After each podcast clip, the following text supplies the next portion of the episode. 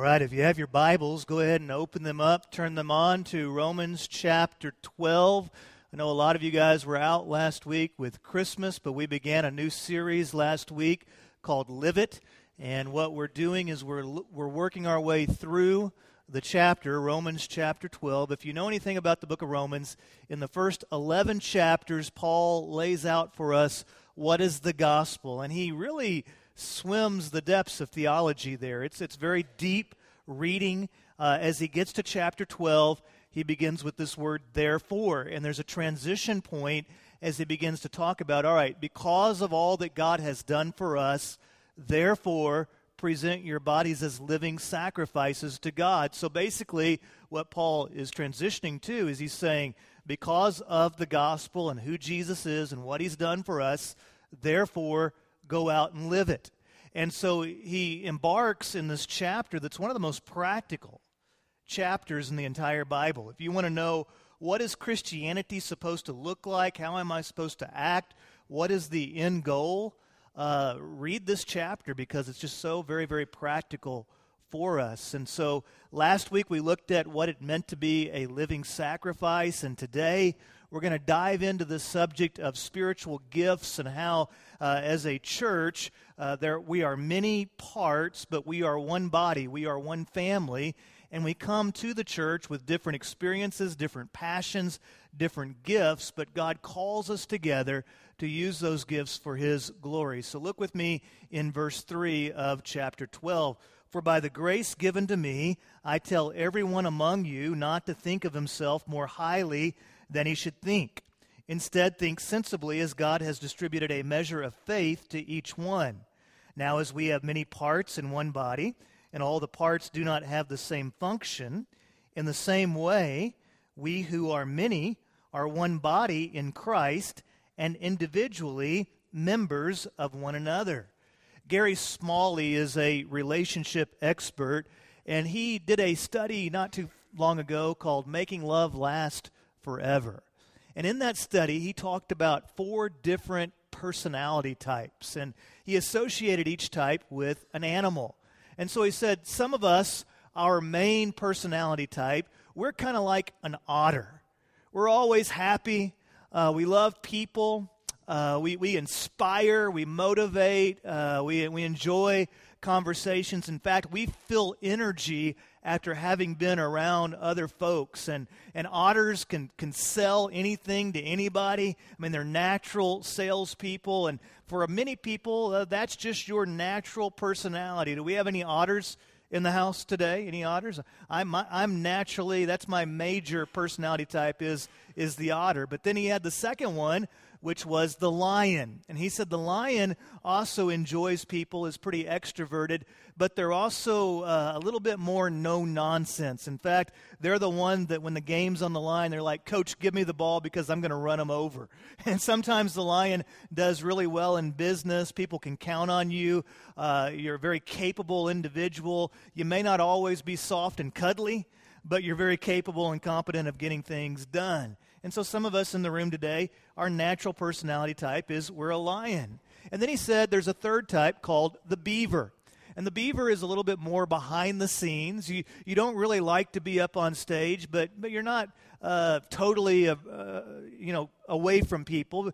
But, but you, uh, you're very organized, very task driven. You're always working. You're always doing something, uh, always making sure that you're conscientious of other people's feelings and always helping people kind of take the steps that they need to get things done. A beaver personality. And then he had a fourth one called the golden retriever. And the golden retriever is a little bit more introverted, but the golden retriever is very likable. People enjoy being around the golden retriever. They're kind of a stabilizer within society. Whenever everything's in chaos, the golden retriever just brings calm, uh, very family oriented. And so Smalley said that basically uh, your, your personality type takes on one of those as a dominant, and then you may have some others that are a little bit more complementary. And he said in marriage, usually opposites attract. And so you'll have like an otter who will be attracted to a beaver or, or a golden retriever. In fact, in y'all's marriage, how many of you would say uh, we're opposites attract? Our personality types are definitely different. Yeah, I see some hands like shooting up, and I see the, the introverts like holding the extroverts' hands down. You know, that, that, that's how it's working. But yeah, you have these opposites attracts. And then he said, now what occurs is the very thing that attracts you to each other and, and the compliments that you bring into marriage, those are also the things that bring with it conflict because you're different. But for you to have a, a happy home, you have to enjoy, you have to learn to appreciate each other. I, I see this in, in my own marriage. Stacy and me have different personality types. I'm an otter slash beaver, and, and she's more um, uh, beaver slash golden retriever with a touch of lion. Okay, and so uh, a year into our marriage, we took our first trip where we really traveled somewhere together, and we decided to go to Disney World.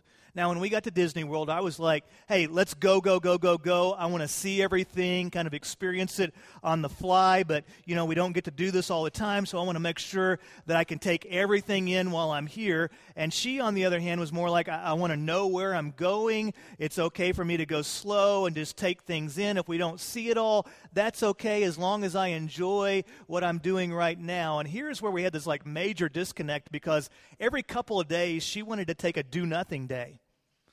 That was a day where you just stood at the ho- stayed at the hotel and hung out by the pool and just kind of did nothing. And I was like, seriously?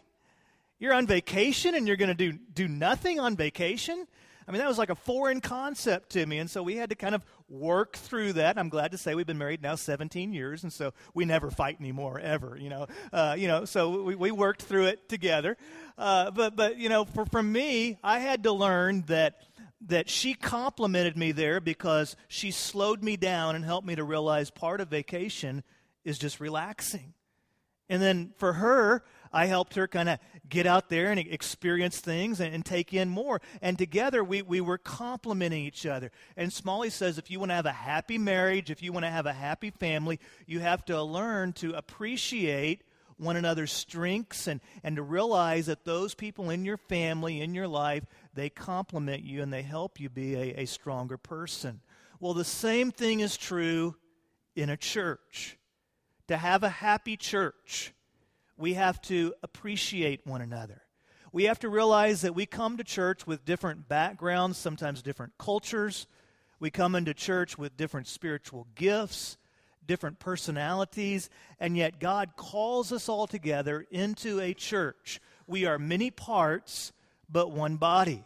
Look at verse 3 again. For by the grace given to me, I tell everyone among you not to think of himself more highly than he should think. Instead, think sensibly as God has distributed a measure of faith to each one. Now, if you zero in on verse 3, Paul tells us don't think of yourself more highly than you should, but realize that everybody else has been given a gift or a measure of the faith that you can enjoy and that you should appreciate as well. So in verse 3, he's telling us that we need to avoid the ride of pride. All of us, from time to time, go on the ride of pride. I think rarely do we realize just how devastating it can truly be. Pride is a home wrecker. Pride is a church splitter. Pride is to relationships what cancer is to the body. Pride causes me to close my heart. When I'm in the grip of pride, I don't open my heart to intimacy. I don't open my heart to love.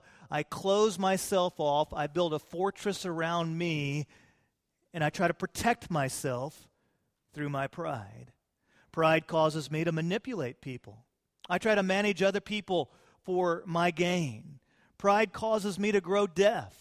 Whenever I'm caught in pride, I don't hear what the other person is saying. I only hear what I'm about to say. I only hear what I want to say, and so I don't even hear the person or the people that are talking to me. Let me introduce you to some folks that are on the ride of pride. First of all, there's Velma Vanity. And Velma Vanity uh, thinks that the world revolves around her looks. Now, there's nothing wrong with trying to be attractive or trying to be physically fit, but for Velma, she finds her entire identity in the way that she looks, and she thinks that that's all that life has to offer. Then there's Eddie Entitlement.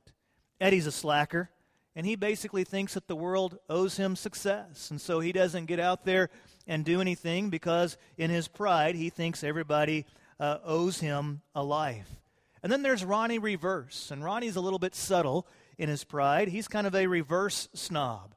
He looks down on those that are successful.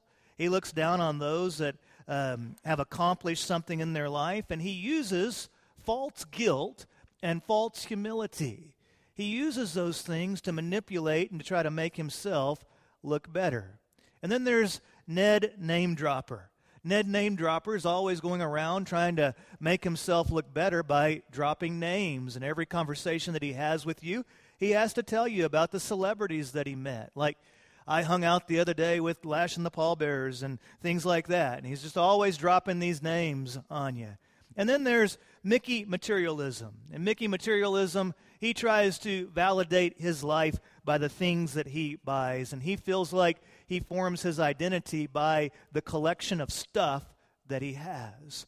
All of us, at some level, are dealing with, wrestling with pride. The antidote to pride is grace. And our faith, Christianity, is grounded in grace. And grace brings with it two things that we desperately need. I could talk on grace all day, but let me talk about these two things. First of all, grace brings with it forgiveness. There is a common denominator of being alive, and that is that we all have been hurt and we all hurt people. Every one of us have done things that we shouldn't do. We've said things that we shouldn't say. We've rebelled against things rather than submitting to God's plan for our life. All of us are in need of forgiveness. And so, through grace, God brings to us his forgiveness. In many world religions, forgiveness is found through your performance. If you can be good enough, if you can be pious enough, then the deity will extend to you forgiveness. In Christianity, forgiveness is found through an act of God, through the gracious acts of God in sending his Son. And whenever I realize that grace is what our faith is built upon, then it frees me because I am forgiven for the things that I have done in the past. I have meaning and purpose today, and I have hope for all eternity because just as I was in the grip of pride before, I am now in the grip of grace, and I am God's forever and ever. So grace brings to me forgiveness, but grace also brings to me identity. And here's the struggle with pride is we're trying to present an identity to somebody. We want people to view us in a certain way. And so, all those people that I described, they're all trying to get people to look at them in a, in a certain fashion. That's what pride does. But in grace, I realize my identity is found in Christ because, as Romans 6 teaches us, we're baptized into Christ whenever we become a believer. And so God sees us in Christ. The scriptures talk about adorning yourself or clothing yourself in Christ. So your identity becomes I'm a child of God and I am I'm a Christian. And Christ becomes our identity and, and we measure our success not through the size of our bank accounts or by how much we can bench press. And by the way, men, everybody always lies about that anyway. But we, we you know, we, we, we, we stop measuring our success in that way. And instead, we start measuring our success in, in terms of what Christ has done for me and who he is and, and what he's doing in the world and how I can be a part of that and how my life can truly be significant and make a eternal difference. The antidote to pride is grace. And so our holy scriptures teach me not to think of myself more highly than I should, but instead to realize that God has distributed a measure of faith to each one. Now, what this means is that we need to love one another. We need one another. This means that as a church, we are in this together. Don McMahon, in his book, The Eleventh Commandment, identifies 35 times in the New Testament where you find the words one another with an action verb in front of it. And so he says in the New Testament, the Bible tells us to prefer one another, accept one another, greet one another, encourage one another, comfort one another, forgive one another, admonish one another, wait for one another, pray for one another, rejoice with one another, offer hospitality to one another, be kind to one another, honor one another, confess sins to one another, be devoted to one another, carry one another's burdens. It's all through the New Testament that Christianity is not a solo sport. Christianity is a team sport, that Christianity is to be lived in community, that we need one another, and that God brings believers together uh, because we complement each other, and we're in need of this, and we have to learn to love one another, even though we're not all exactly the same. Verse 4 says, Now, as we have many parts in one body, and all the parts do not have the same function, in the same way, we who are many are one body in Christ, and individually members of one another. Now, Paul is talking here about the church and this basic concept that we've already identified that as a church we are many parts but one body. Do you realize that Jesus only organized one movement? People were always trying to get Jesus to be a political activist. They were trying to get him to speak out against Rome and various things like that. Uh, Jesus was more concerned with the spiritual, and he really organized one specific movement, and that was the church. He called his disciples together.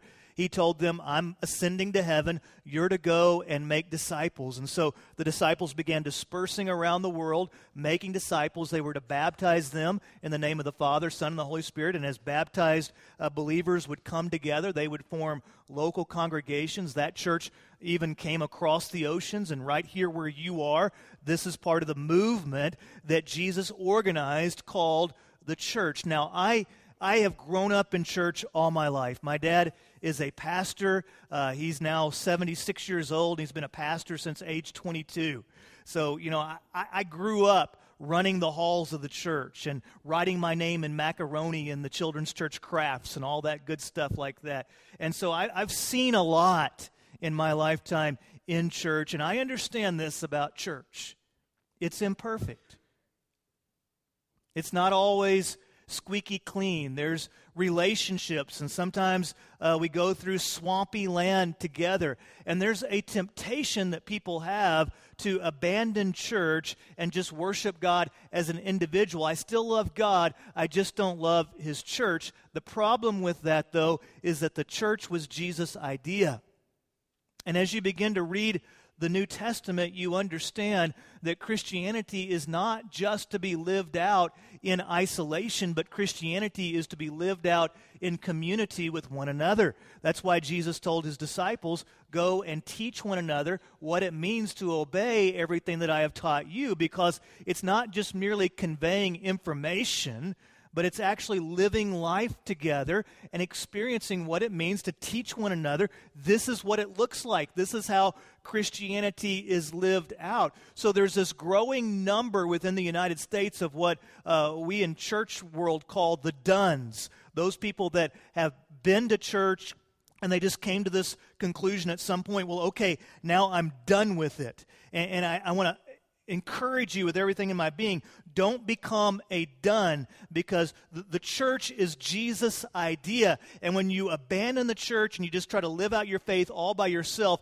you frequently fall into a narcissistic Christianity where it's all about you and you fail to realize that God has blessed you with gifts that are to be invested into the lives of others and invested into His church and invested into the community because you can be significant with the personality that you have, with the gifts that you have, with the experiences that you have, you can be significant in the lives of others and in the mission of the church, and you can help bring purity and maturity to the church that is often so imperfect. I have this core belief that I've given my life for, and that is the reality, the belief that I have that the local church is the hope of the world. And the reason why I believe that all the way down to my toes is because the hope of the, the church is, is the one organization out there that is constantly preaching heart transformation. We preach the gospel, and the gospel is not just about behavior modification, it's not just about adding law or taking away law,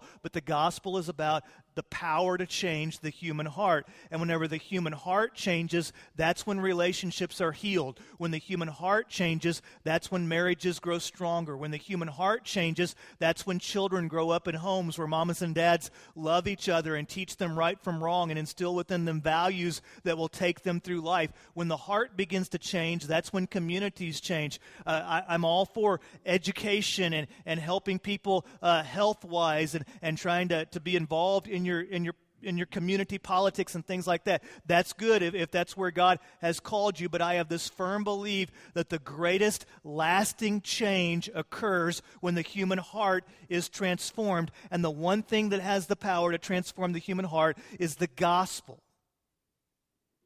And that's why the local church is so important. Well, Paul continues in verse 6 according to the grace given to us. So, this is something that God has brought to us through His grace. We have different gifts, and then He identifies some gifts. If prophecy, use it according to the standard of one's faith. If service, in service. If teaching, in teaching. If exhorting, in exhortation. Giving, with generosity. Leading, with diligence. Showing mercy, with cheerfulness. So, just as I talked about earlier in the sermon that we have different personality types, God has also given us different spiritual gifts. And right here, Paul identifies seven. Now, there are more spiritual gifts that are identified in the New Testament, but let's drill down on these seven spiritual gifts that Paul identifies here. He says, Some of you are prophets. Now, you know who the prophets are in the church because when they talk, they normally begin their sentences with, Thus saith the Lord the prophets tend to be a little bit more black and white in their thinking uh, because one of the gifts that they bring to the church is they help call people out of darkness into light. And they remind us that there are certain things that are right and certain things that are wrong, and, and that we do not need to abide in darkness, but we need to run towards the light. And when we refuse to do that, there are consequences. Well, then Paul also says there's some that have the spiritual gift of service. Now, those that have that gift are often doing whatever needs to be done. Frequently, the things that they do are behind the scenes. Nobody really knows about it. They just go and, and, meet needs. They see somebody that's hurting, they see something that can be done, and through their gift of service, they just want to get involved and, and try to make a difference. And then in the church, there's some that have the gift of teaching. Those that have the gift of teaching love to break down the scriptures. They love to explain things to you, and they want to make sure that you understand what the Bible says, and they want to make sure that you think through and understand your theology. You ask them a theological question, you might be there a while okay? Because they want to break it down, they want to explain it to you, and they want to help you learn how not just to know what it says, but to apply it to your life because God has given them this gift of teaching. And then he speaks of those that have the gift of exhortation, those that come alongside us and encourage us. Look back over your Christian life. Has there ever been anybody encourage you? Just be an encourager and say, you know what? I, I, believe in you. God's got something for you. And maybe you're down one day and they come up and pat you on the back and say, how you doing? And they're praying for you and they send you a card and they try to motivate you and encourage you. Not only do they encourage you, but they also inspire you to do more. That's a spiritual gift called exhortation. And then he talks about those that have the gift of giving. And certainly the scriptures talk about each of us should be faithful in giving back to the Lord. But I've noticed over the years in church that there are some that just have this gift to give. And, and the Lord often blesses them in, in unique ways. And, and out of their generosity, they give abundantly and they have this drive to see the ministries of God resourced.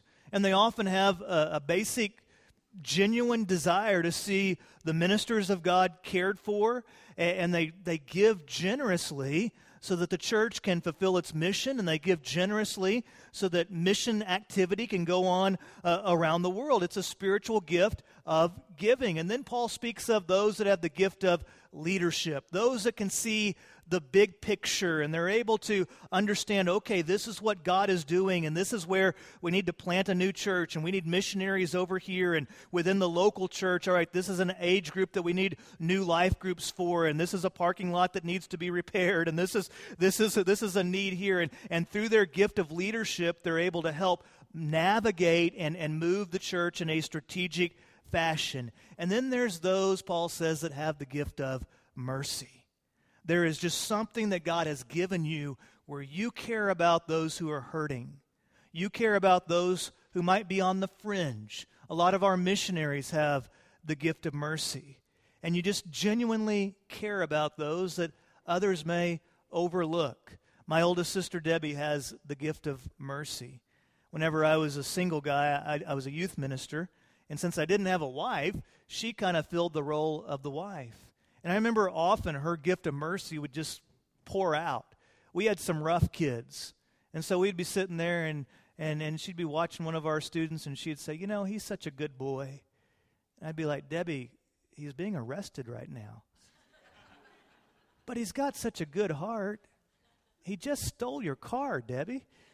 He's just misunderstood. He just needs somebody to care for him yeah, he's headed to jail, Debbie. You know, but but she just had that gift of mercy, and it was something that I would never want her to lose because it was something that God had given her to, to use for, for his glory. Now, when God gives you a gift, and as a believer, everybody has some type of spiritual gift, and you may still be discovering what that gift is, but you have a gift, and remember, number one, it comes from God.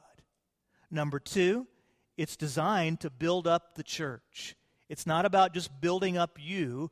God gives us spiritual gifts to be used in community, to be used in the context of His church. And number three, our gifts are given to us to bring glory to Him, not to ourselves. He blesses us so that we can be a blessing to others and bring glory to Him.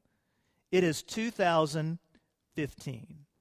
I personally cannot believe that 2014 is already over.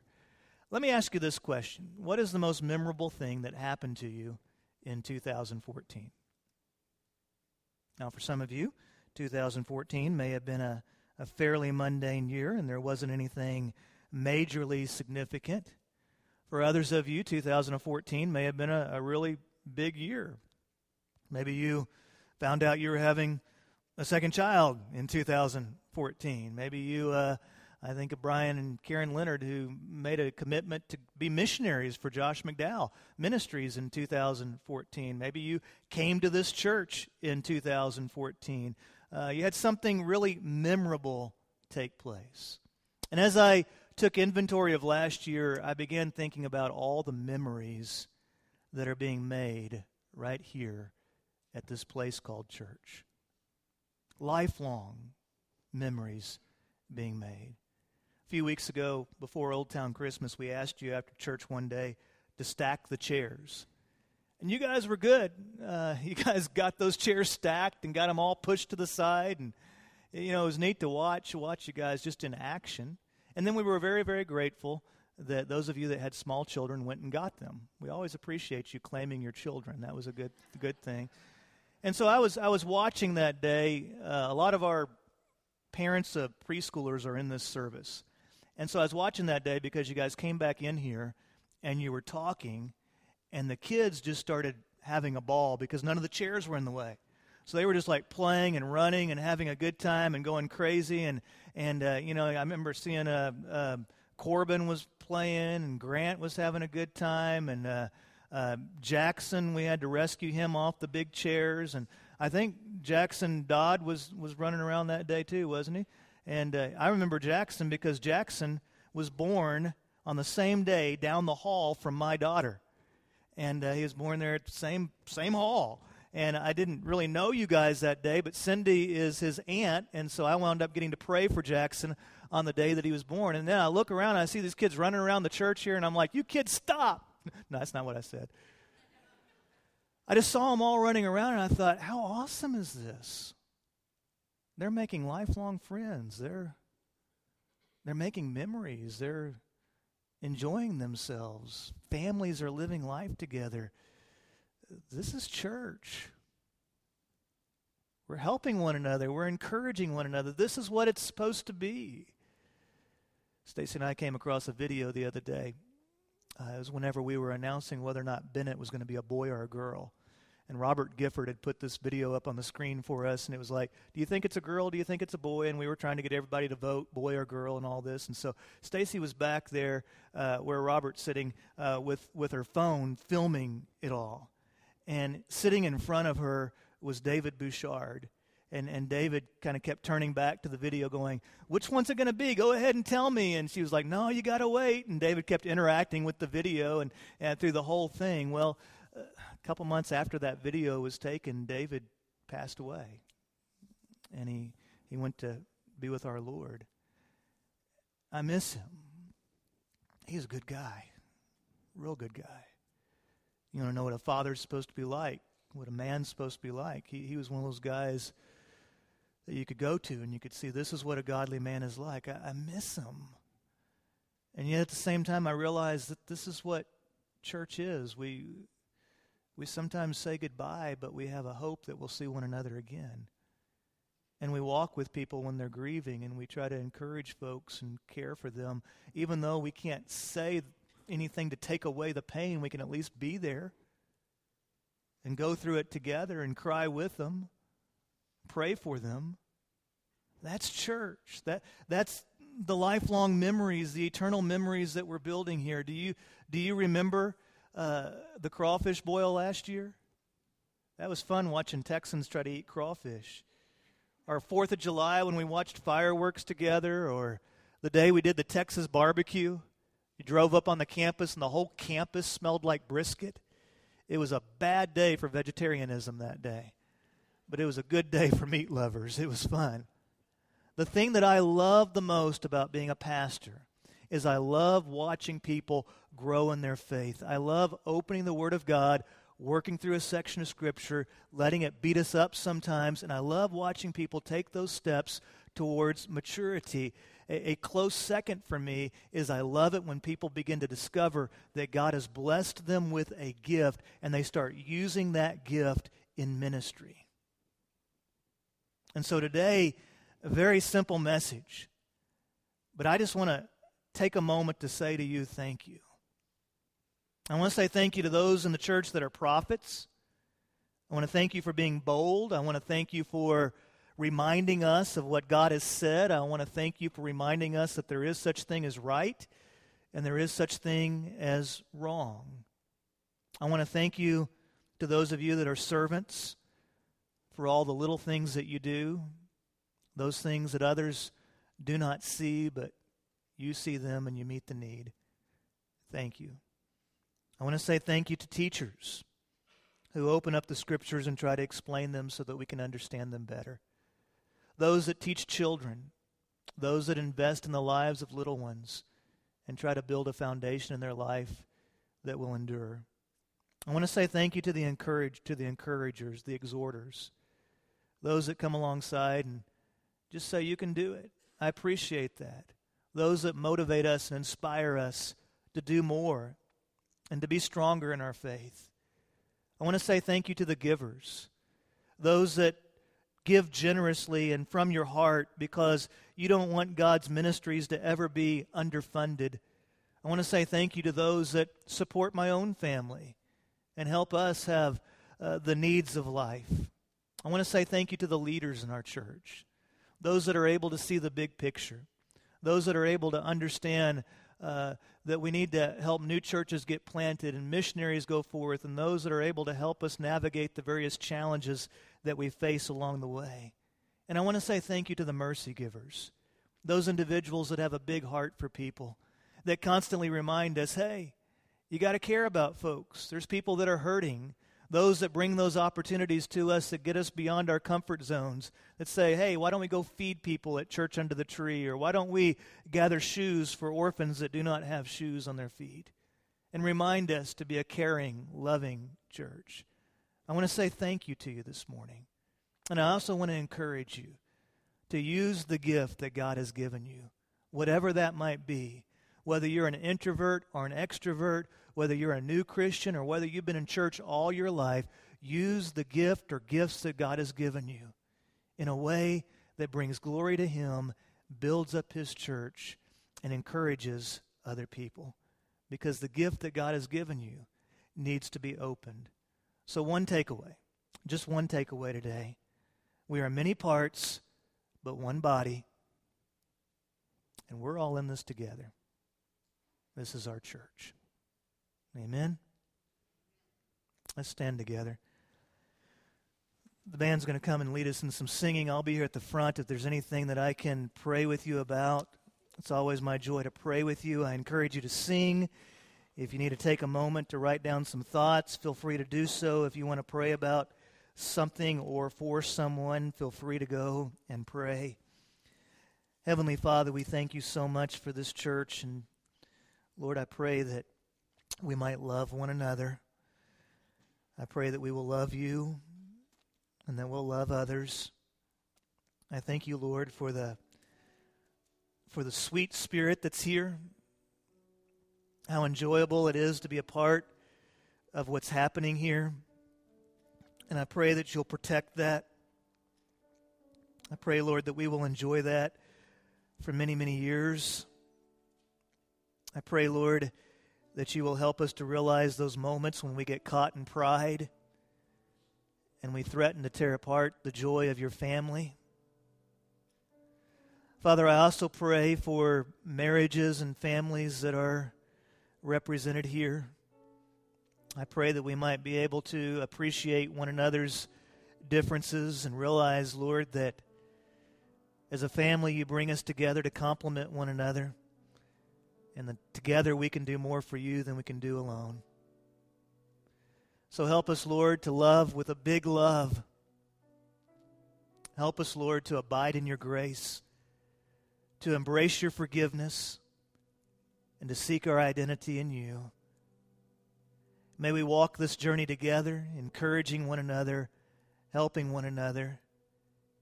When words escape us and we don't know what to say and we can't make everything better, help us to be there. In Jesus' name, amen.